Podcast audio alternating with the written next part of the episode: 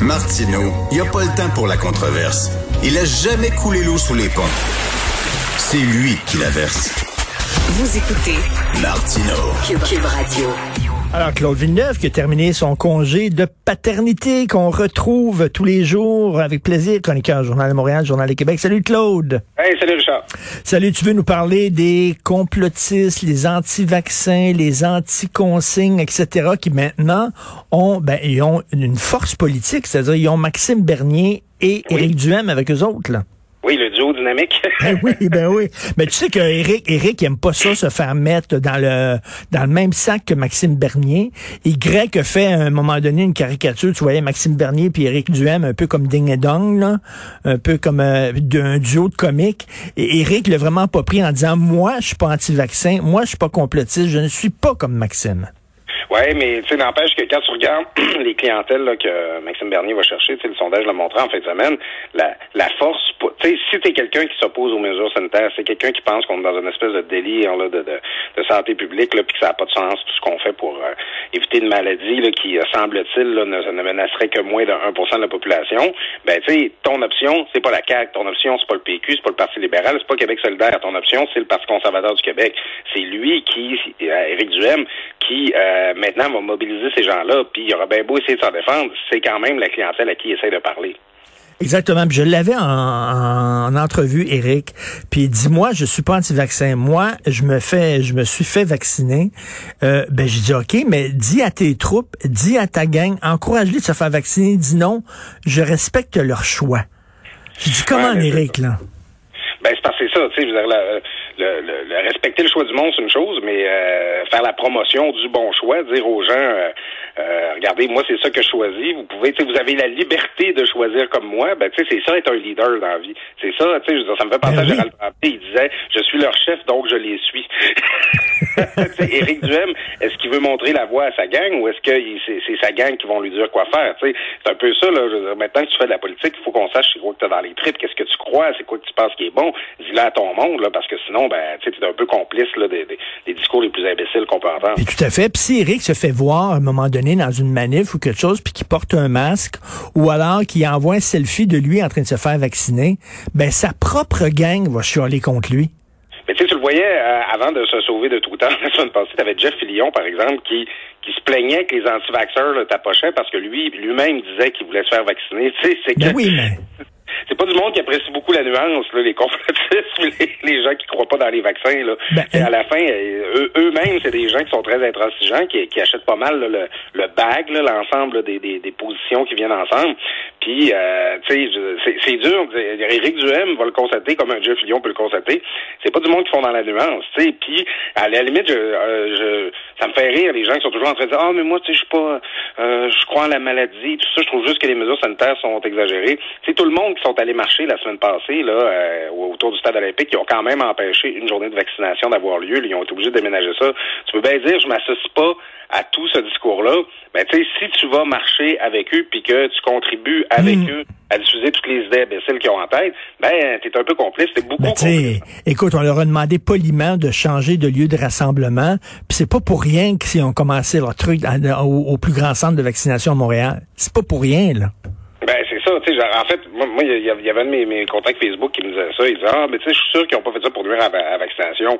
Moi, je disais, j'espère qu'ils ont fait ça pour nuire à la vaccination parce que sinon, c'est imbécile en maudit, tu sais. Il faut pas avoir organisé grand-chose dans ta vie pour dire que si tu déplaces des milliers, sinon des dizaines de milliers de personnes autour du stade olympique, en fait, eux autres même disent qu'il y avait 100 000 personnes, ben, tu sais, tu t'attends que tu vas avoir un impact, là, sinon, t'es vraiment un crétin. tu sais, c'est pourquoi t'organises une manif dans ce cas-là. Alors, euh, tu sais, à la fin, assume les maudites conséquences de tes gestes, tu te présentes comme quelqu'un de responsable, tu te présentes comme quelqu'un d'allumé qui se fait pas dire quoi faire par le gouvernement, ben quand tu poses un geste, assume les conséquences que ça a, maudit. Et c'est pas pour rien qu'Éric Duhem ne veut pas dire à ses troupes euh, faites-vous vacciner parce qu'il sait fort bien qu'il y en a qui qui qui iront pas dans son parti. Fait que d'un côté il, il souffle le chaud et le froid Éric. D'un côté il dit non, il se distancie des coucous, mais de l'autre côté jamais il va vraiment les dénoncer parce qu'il y a besoin d'eux autres pour se faire un fond dans son parti là. Ce que ça me fait penser, c'est M. Parizeau, dans le temps, il se faisait poser la question, il dit, ouais, mais là, il y a des gens qui votent pour le Parti québécois qui sont pas nécessairement indépendantistes, puis euh, ils vont voter pour vous. Puis là, Par- Parizeau avait dit, tout est bon dans le poulet. Fait. il, il, veut les votes des conspirationnistes, il veut ben les votes des anti il veut les votes de ces gens-là. Puis là, ben c'est sûr, tu sais, pour être invité à tout le monde en parle, puis pour avoir des belles appréciations de Guillaume le vierge pendant ses interventions, et quand il va être sur une tribune plus mainstream, disons, il va toujours tenir un discours plus modéré, puis tenir un discours non, non, non, non, moi je suis pas confrontant, non, non, non, non, moi je remets pas la science en question, mais ça n'empêchera pas que sur les réseaux sociaux, puis avec ses tweets, puis de toutes les manières qu'il va pouvoir le faire, il va continuer de courtiser cette clientèle-là.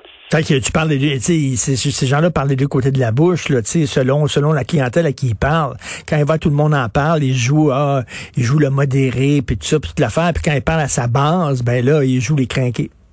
Oui, assez paradoxal, parce que c'est des gens qui euh, prétendent à une certaine authenticité, puis qui disent, ah, moi, j'ai pas la langue de bois, je suis pas comme les autres politiciens, moi, je suis pas menteur.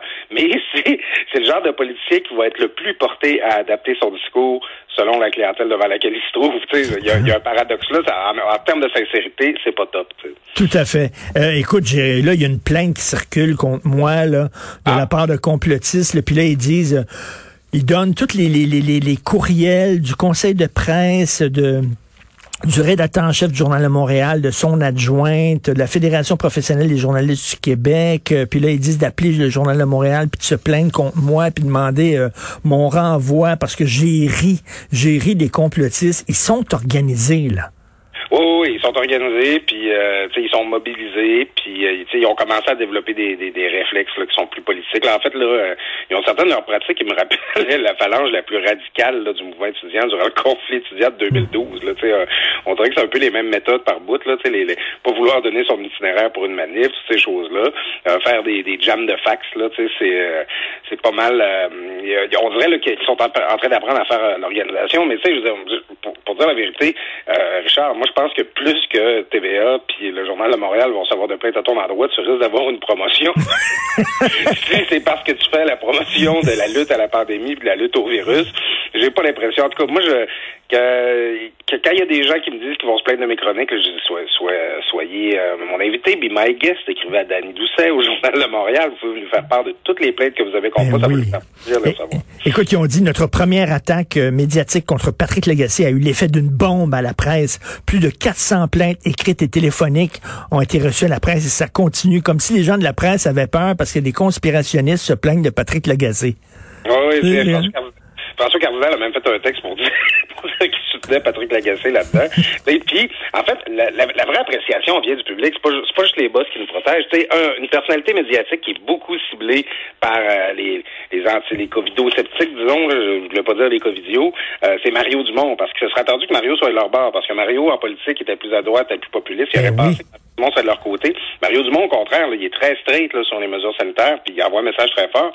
Ben, hier, Gala Artiste, c'est le public qui vote pour leur animateur d'émission d'affaires publiques préféré. Boum! Mario Dumont qui gagne premier, premier euh, trophée artiste en carrière. On félicite Mario. Mais ça montre que le public, là, euh, il, est, du bord des personnalités médiatiques qui ont un discours responsable à l'égard de la pandémie. Tout à fait. Tout à fait. Écoute, rapidement, euh, j'aimerais que tu nous parles de Régis Labombe. Oui, ben écoute, euh, j'ai manqué ça, Richard. Il y, a, y a même des gens qui disent euh, Claude Lemaire, il s'est organisé pour annoncer sa retraite pendant que tu seras en congé euh, paternité. C'est ce qui est arrivé. Je peux pas faire autrement que saluer euh, Régis Labaume qui réalise un exploit qu'on valorise pas assez en politique, c'est-à-dire de partir à son heure. Hein, euh, qui, hmm. qui, a annoncé la semaine passée qu'il serait pas candidat pour un autre mandat à l'automne. Euh, depuis ce temps-là, il est unanimement salué. Tout le monde rend hommage à ce maire-là, atypique, coloré. Moi, comme gars de Québec, je, si j'avais eu une pièce euh, à chaque fois que quelqu'un m'avait dit on le prendrait, votre maire, dans notre ville, euh, j'aurais plus besoin de faire des chroniques à ton émission. C'est très populaire, Régis Labaume, les gens l'aimaient beaucoup. Un gars authentique, taillé tout d'un bloc, qui s'est fait une place en politique municipale alors que personne ne le connaissait en 2007 quand la mairesse André Boucher est décédée. alors, euh, je pense qu'il faut saluer ça, un politicien qui a été apprécié, puis en bien ou en mal, là, que t'aimes ou t'aimes pas, qui va laisser une marque indélébile sur la ville de Québec, là, puis et sur l'ensemble du Québec, je crois. Oui, au moins avec lui, là, tu savais, euh, il donnait leur juste. S'il était pas de bonne humeur, là, il essayait pas d'être gentil puis tout ça. Euh, il t'envoyait promener, tu lui posais une question, il disait c'est une question cave, ça. Au moins, tu avais l'air juste, c'était pas la cassette, au moins. Merci beaucoup, Claude. Très content de te retrouver. On se reparle demain. Bonne journée. Avoir du plaisir. Salut, Richard. Salut.